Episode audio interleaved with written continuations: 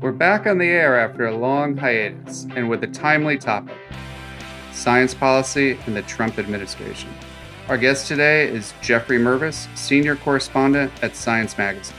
One area that I think a lot of the community was hopeful on was infrastructure. And, and the hope that that would include a scientific cyber infrastructure. On today's show, we discuss how the mix of people, budgets, and ideas in Washington results in policy, with wide implications for science. This is the Scholarly Kitchen Podcast, where we gather around the kitchen table to discuss what's hot in cooking and professional scholarly communications. I'm Michael Clarke, president of Clarke & Company, and this is episode number 23. Before we jump into today's interview, I want to take just a moment to let you know what has been going on with the Scholarly Kitchen podcast as we've been away for a while. Regular listeners will know that Stewart Wills has been the longtime host of this podcast. After 22 episodes, Stewart decided to declare victory and move on to other projects, passing the baton to yours truly. Hopefully, we will get Stuart back on the show before too long to tell us what he's been up to. I must confess that I promptly bungled the baton handoff, and it has taken quite a bit longer than anticipated to pick it up and get running with it. And I promise we will retire the track and field metaphors at this point. In any event, we are now back in production and will aim to produce episodes with more regularity. We may even get some of the other chefs involved. We will be continuing with the interview format that Stewart used for the show, interviewing individuals working in some facet of professional and scholarly communications or related fields, publishing, library science, software, academic research, journalism, and many others. Much as with the Scholarly Kitchen blog, we will take a wide view of the space, looking to talk to individuals with a variety of perspectives. First up is today's guest, Jeffrey Mervis. At Science, Mervis writes about all aspects of science policy with the goal of explaining how government works to a global scientific audience. He also has a longstanding interest in STEM education and workforce diversity. He joined Science in 1993 after previously serving as news editor at Nature and The Scientist. He holds an undergraduate history degree and began his career with newspapers in Ohio and Washington, D.C. Good morning, Jeffrey, and welcome to the kitchen table. Well, thank you for having me, Michael. I'm looking forward to it, the conversation. Since the change in administrations, there is a perspective, predominantly but not exclusively among Democrats, that there is a war on science going on. Is there? Well, I don't find that phrase to be particularly useful, both the war part and the science part, because it's so vague. For starters, I'm not sure what a, such a war would look like at a national level because presidents, members of Congress don't take a stance on science per se. And there is also no national science policy. There is no Ministry of Science. There's no science budget. What there is are particular issues, and politicians take positions on the appropriate level of funding for medical research, for space science, for energy research. They take positions on particular pieces of legislation, but there's no vehicle for authorizing science per se or even spending.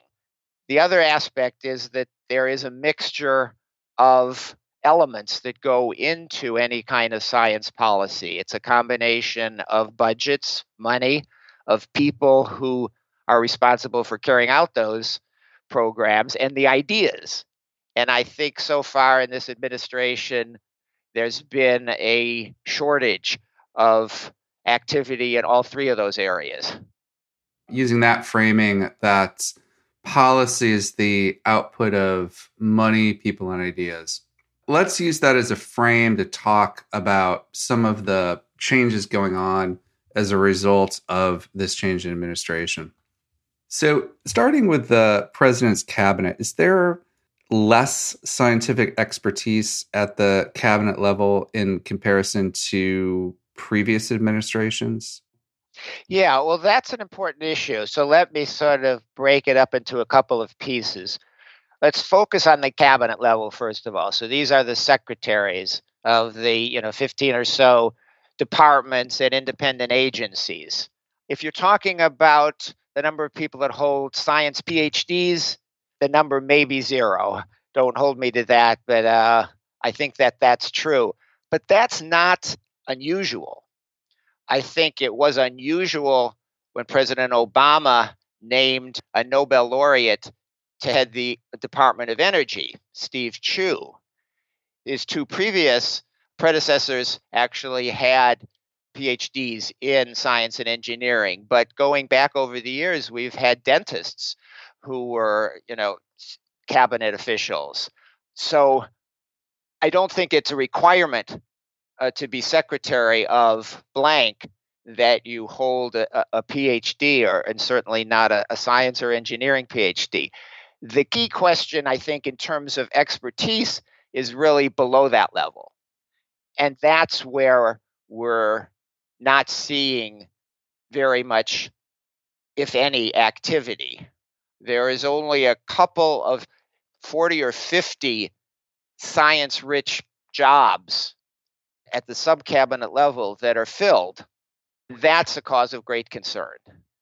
Have the director of NIH who has been asked to stay on, Francis Collins.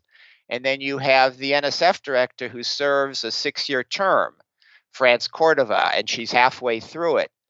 But after that, you really don't have anybody yet who's even been nominated, much less confirmed and in place.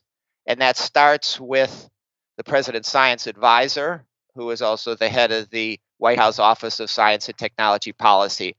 But it goes through lots of other agencies the NASA administrator, the NOAA administrator, the head of NIST, National Institute of Standards and Technology, an undersecretary at the Department of Energy for Science, a head of the Office of Science, a head of the U.S. Geological Survey. I could go on, but none of those people are in place, and the president hasn't even nominated anyone. And so when you talk about the lack of scientific expertise, that's really what I think is important, not whether the secretary of that cabinet position understands and is trained in science, but who he or she can turn to. And right now, the only people they can turn to are in an acting capacity or career federal civil servants. And those people are very competent. I mean, they can keep the agencies running indefinitely, but they can't set policy. They certainly can't change policy or set a new direction. And that's what's missing so far in the first now almost six months of the administration in terms of people. So, in looking across those agencies, NASA, NOAA, NIST, US Geological Survey, and so forth, those roles are filled, but they're filled with acting directors appointed from previous administrations. Is that the issue? For a lot of those positions, yes, you have an acting person, someone who's been elevated, who may have been at the agency for a long time or not such a long time, but they are placeholders. And it's in terms of having political clout, they, you know, they don't have the same stature. Now, they, as I said, then the one position where I think the community is very concerned is in the White House itself as the science advisor or the head of the Office of Science and Technology Policy. Those are two different jobs, but historically they've been held by the same person. And there's a lot of concern that President Trump will decide not to have a science advisor, which is his option. The head of the Office of Science and Technology Policy is a required position. It was created by Congress in 1976, and it would need to be eliminated by Congress. Uh, so it is probably going to exist, but the question is how much authority will it have? How much opportunity will it have to get involved in issues ranging from nuclear proliferation to immigration to entrepreneurship to space to any other topic you could name? Right now, that office has one Trump appointee, the deputy chief technical officer. Everybody else there, and there's some question about how many people are actually there physically. Everyone else there is someone who's been extended or is on there for temporary assignment from another agency. And the assignment from other agencies is uh, for OSTP is is usual.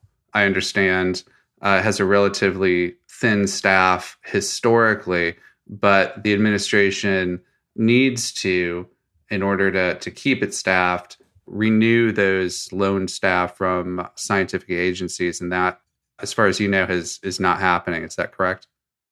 Right. It would probably be rather than renew, it would be new people, but it would start from the premise that we want to have an active and engaged Office of Science and Technology policy because we have a series of initiatives that we want to move forward on.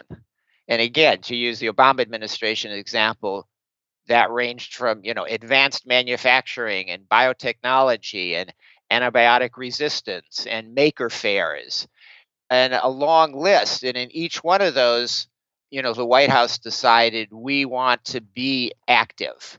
We want to coordinate activity across agencies. We want to work with congress on legislation. We want to work with international partners if the issue was climate for example. And so john holdren the previous science advisor increased the overall size of the office with detailees, as they're called, because he wanted additional resources. And he had the opportunity to do that and to work with Domestic Policy Council and the National Economic Council and existing offices within the administration. That's not happening in the first six months of the Trump administration. There is just no or almost no activity at that level. Last week, we heard about the revival of the National Space Council. How does that fit into the picture? Is, is that activity that historically would have been part of the remit of OSTP, or is this something very different? It's interesting because the National Space Council has a very checkered history. I think it goes back decades, but more recently it was created under the first President Bush in 1989 and led by the then Vice President Dan Quayle. But what's interesting about it, it, it was, if anything, a counterweight to NASA. uh, even though it was supposed to be coordinating space policy across the government, it more often found itself at odds with NASA and the positions and policies that that agency was taking. And that is one reason why, after President Clinton was elected, the council just disappeared. And there was never any great push to revive it. So it's sort of curious that 25 years later, the Trump administration has seized on this as I think you could argue its first major science related policy initiative, because that's not the role that the Space Council has played traditionally. And it, it certainly hasn't gotten into science issues, it's gotten more into commercial space efforts. And I think the experts that follow this think that that's probably why it has risen to the top of the list, at least for the vice president, Mike Pence, who is now going to be the chairman. But it has a series of members from various agencies, and one of them is from OSTP, for example, for which right now there isn't anyone. Another is the NASA administrator, for which there is no permanent person. So it's an open question of what the Space Council will actually do and not just will it move the ball forward, but will it go in any particular direction? There also don't seem to be prominent individuals from commercial space ventures associated with the National Space Council either. I noted the absence of anybody from SpaceX or Blue Origin there. Yes, I think that's true. And I think, you know, some of those companies have not necessarily been big fans of the new administration. And that may be one of the reasons you, you didn't see them there last week. Let's move on to talk a little bit about money. Okay. So, wh- where are we right now? So, the administration proposed uh, earlier this year sharp spending cuts related to science, among other things, but for purpose of our conversation, up to science in the 2017 budget. Those cuts were rejected by Congress, who actually passed a $2 billion increase in science funding. But that just takes us through 2017, or the 2017 fiscal year, um, I should say. Where are we in terms of 2018? What is the process and timing, and where are the various proposals as far as you know? Right. Okay. Well, I will try to sketch this and then we can go into more detail if if we want. So, the full 2018 request from President Trump was issued in May. There was a blueprint, a so called skinny budget in March, but the full fleshed out version was submitted to Congress in May and almost universally criticized by Democrats and Republicans on the specifics. Although philosophically, the big change that Trump was proposing was a big increase for military spending and a big cut in domestic spending. So, since then, Congress has taken up that budget and begun to mark up individual appropriation bills. So, these are the bills that actually fund specific agencies. And just in the last week or so, a half dozen of those bills have been moved by the Appropriations Subcommittee. There are 12 of them. And by and large, the president's requests have been ignored or rejected. That's not the same thing as saying that science agencies are getting everything that they want. But what appears to be happening that in most cases the congressional appropriators so far have tried to give the agencies close to what they received in 2017. And as you said earlier, for some agencies like National Institute of Health, that included a sizable increase. Now, the NIH budget for 2018 has not been marked up. So we have to leave that aside. But for agencies like the National Science Foundation, for NOAA, for NASA, so far those agencies are doing much better than the 2018 request from the president. Now, there's a long way to go. The House has to finish work on those bills, and they may do that this month, but the Senate hasn't even started to work on them. And it's not clear when they will start, but it's certainly the case that they won't finish by the end of the fiscal year, which is September 30th. So I think most people expect the current level of funding in 2017 to be extended, what's called a continuing resolution, into the fall and possibly beyond. And for a lot of agencies, that's not a bad level. It's not a bad place to be compared to where they would have been under President Trump's proposal for 2018. But it's still an interim.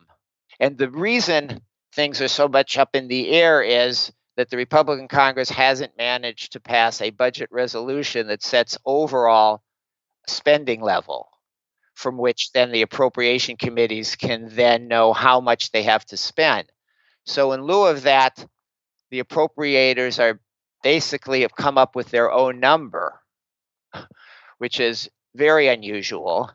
But their argument from Paul Ryan and others was we have to do something and that you know we don't want to just sit on our hands and so they are moving bills without the budget resolution now the reason they don't have a budget resolution gets very complicated it has to do with believe it or not repealing obamacare and also tax reform but the reality is that the numbers that the house is dealing with so far are hypothetical in the sense that they don't have the force of a budget resolution behind them.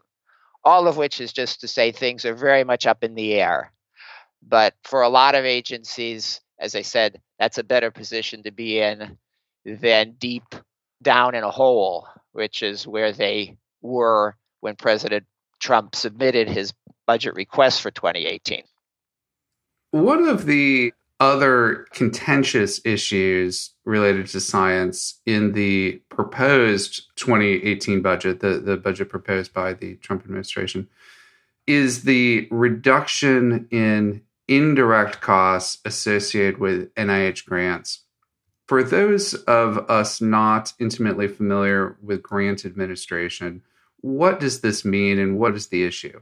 Right. No, it's uh, it's a complicated issue, but it's important. So let me give a shot at explaining it. So what's called indirect cost recovery, and the third word is also important, is money that the federal government, a particular agency, gives to a university. Let's just talk about university based research for the additional cost of supporting the direct research that they have funded. So if NIH gives a grant for $100,000, they will give the university an additional $50,000, let's say. We could talk about how that formula is derived to support everything that needs to exist in order for that research to go forward. That includes the physical plant, the utilities, the electricity, the grounds. It includes the people in the Office of Sponsored Research. It includes all the effort that goes into meeting federal regulations, you know, whether it's disposing of toxic chemicals or experimenting, you know, with human subjects or animal care. So all of that are things that in theory the university might not have to do except that the federal government requires it. That's sort of the regulatory part. And then the other part is things, the infrastructure that needs to exist for the scientist to be able to do her work, you know, in a laboratory. So what the Trump administration is saying coming in is, gee, that seems like unnecessary overhead. You know, the use of the word overhead rather than indirect cost is obviously deliberate because overhead generally is seen as bad. You want less overhead, the better.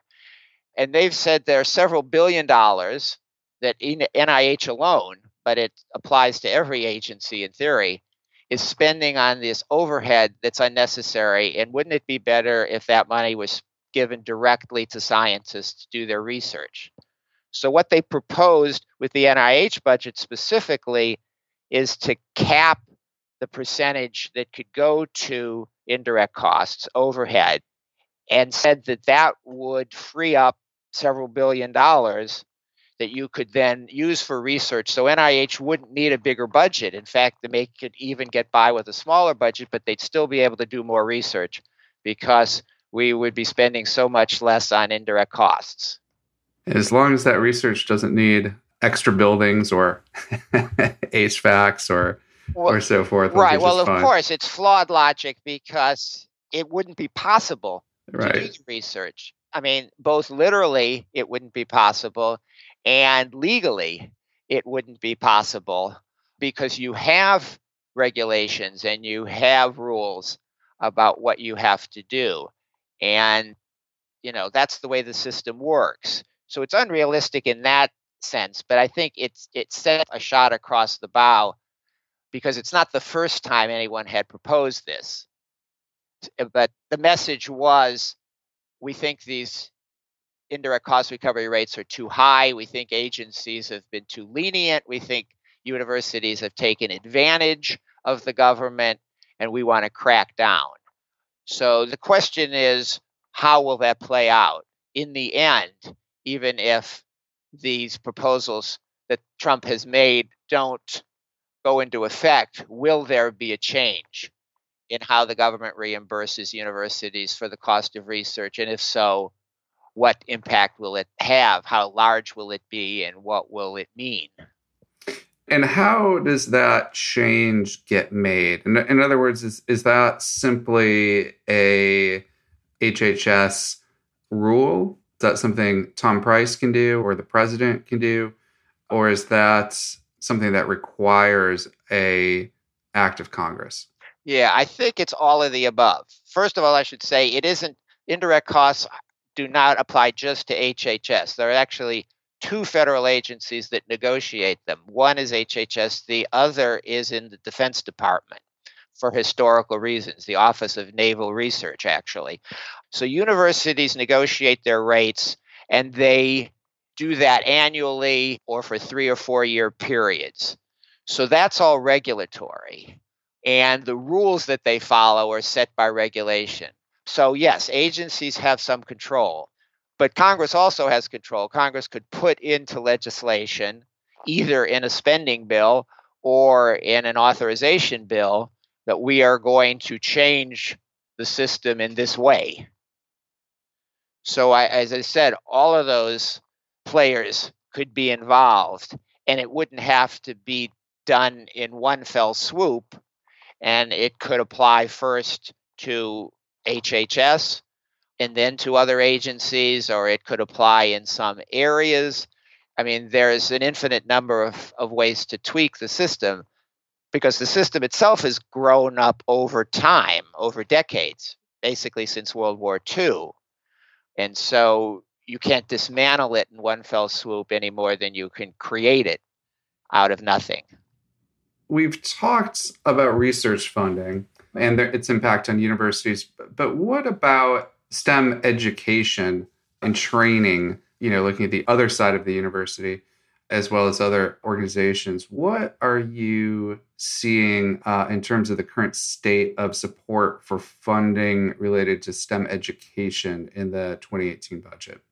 Yeah. Well, again, that's another area where it's sort of easy to oversimplify because the federal government, based on a study done about a decade ago, estimates it spends about $3 billion on STEM education. But that covers everything from graduate research fellowships to outreach by museums and at all levels, you know, from pre K to postdoc.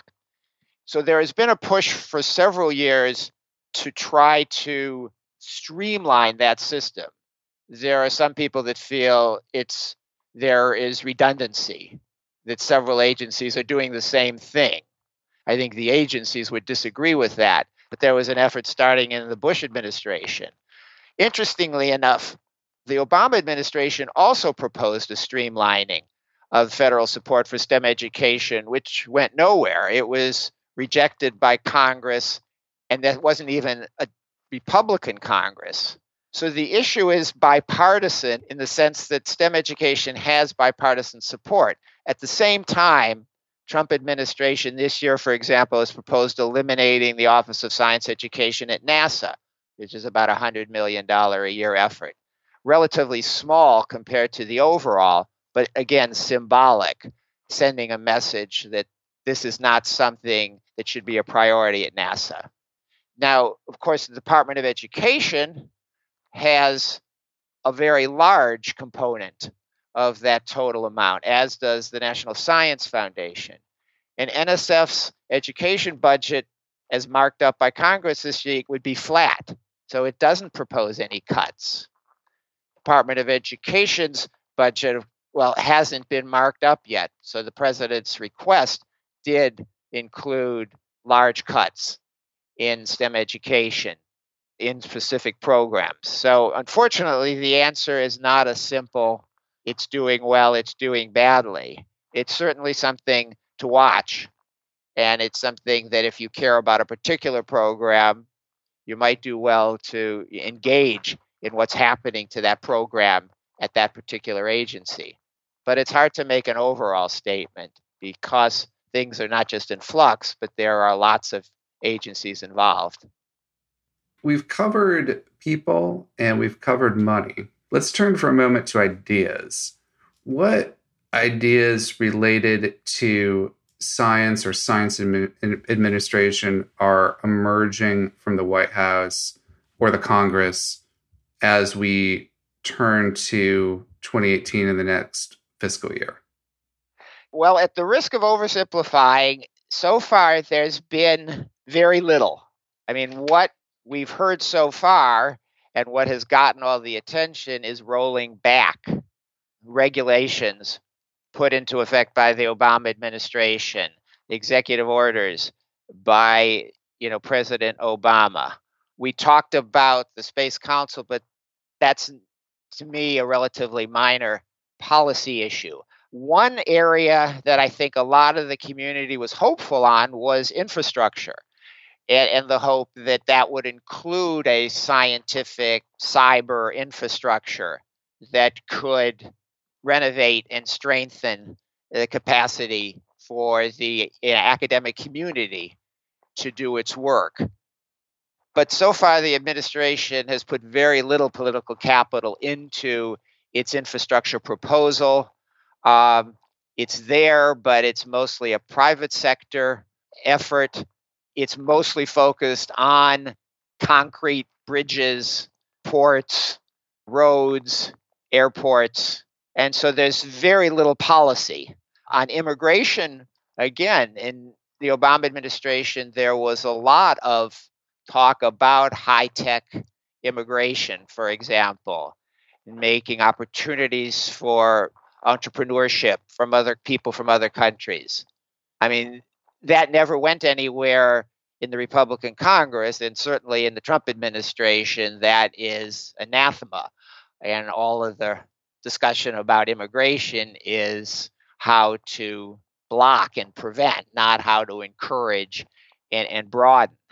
In energy, again, the policy has been very much focused on overturning rather than doing anything new. Even in a sub area like advanced manufacturing, which in theory should be something that the Trump administration should be foursquare behind as a way to create jobs. There really hasn't been anything in the president's budget or in his rhetoric that suggests this is an initiative that he wants to continue or even you know modify in a serious way so it, it's very hard to find anything so far. And again part of that may be there aren't people in those agencies that would be coming up with ideas. It may be because if the white house is proposing cuts to most domestic programs it's very hard to start something new. And partly it may be that it's not a priority. I think all of those are elements in the fact that very little has emerged in the area of policy.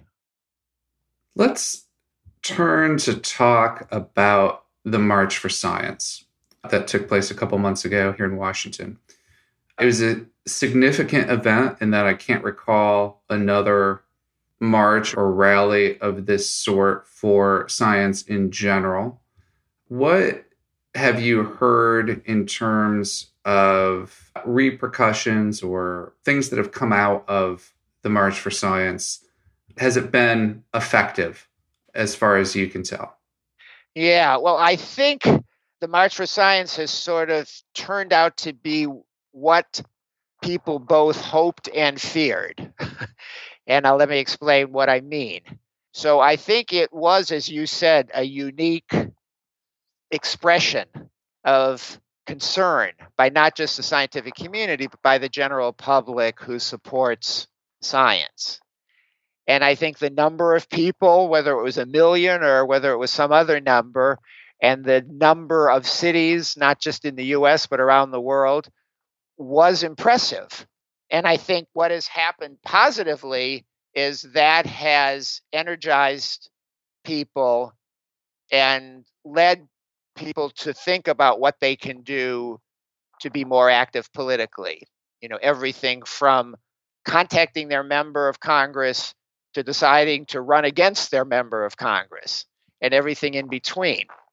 But I think that expression has been confined to the people who already supported science. I think the polls that have been done about the march itself and who participated and what the public thinks about it have shown that it was a sharp ideological split. For many Republicans, it was a non event. There were not any significant participation by Republican lawmakers at any level that I know of. I don't think they felt pressure from their base to participate or to be interested in the issues that were being raised. There was a subset of the marchers who were very explicitly anti Trump. There was a larger subset that was sort of pro environmental, but I think that split pretty much along traditional party lines. So I think it's an open question about whether there is any long term impacts. Again, I think the proponents want to use that and build on it. And I think we'll just have to see between now and 2018 how successful they are. I don't think the Republicans to this point have paid any political price for not supporting it or opposing it. As I said, it's for them it's pretty much been a non-issue.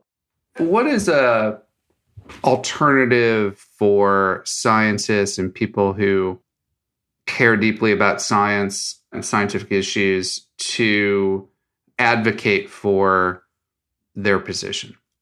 Yeah, well, again, I think that is not a new question, of course. I think the Trump administration and the march have put it on the front burner. But I think what most people feel is getting involved means becoming active in ways that you can see a tangible change. And whether that means on a particular issue or whether that means a particular person or whether it means, you know, taking it on yourself to run for office at any level, be it school board or county council, uh, not necessarily at the national level. I think that's what people are saying they need to do.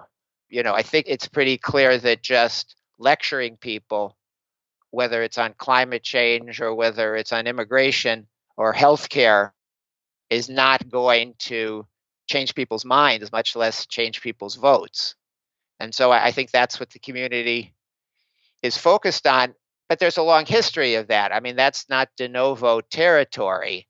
And so there's a lot of research to draw on and a lot of history, you know, to take advantage of. And there are people who have done that, walked that route, and they are, you know, eager to provide advice and support.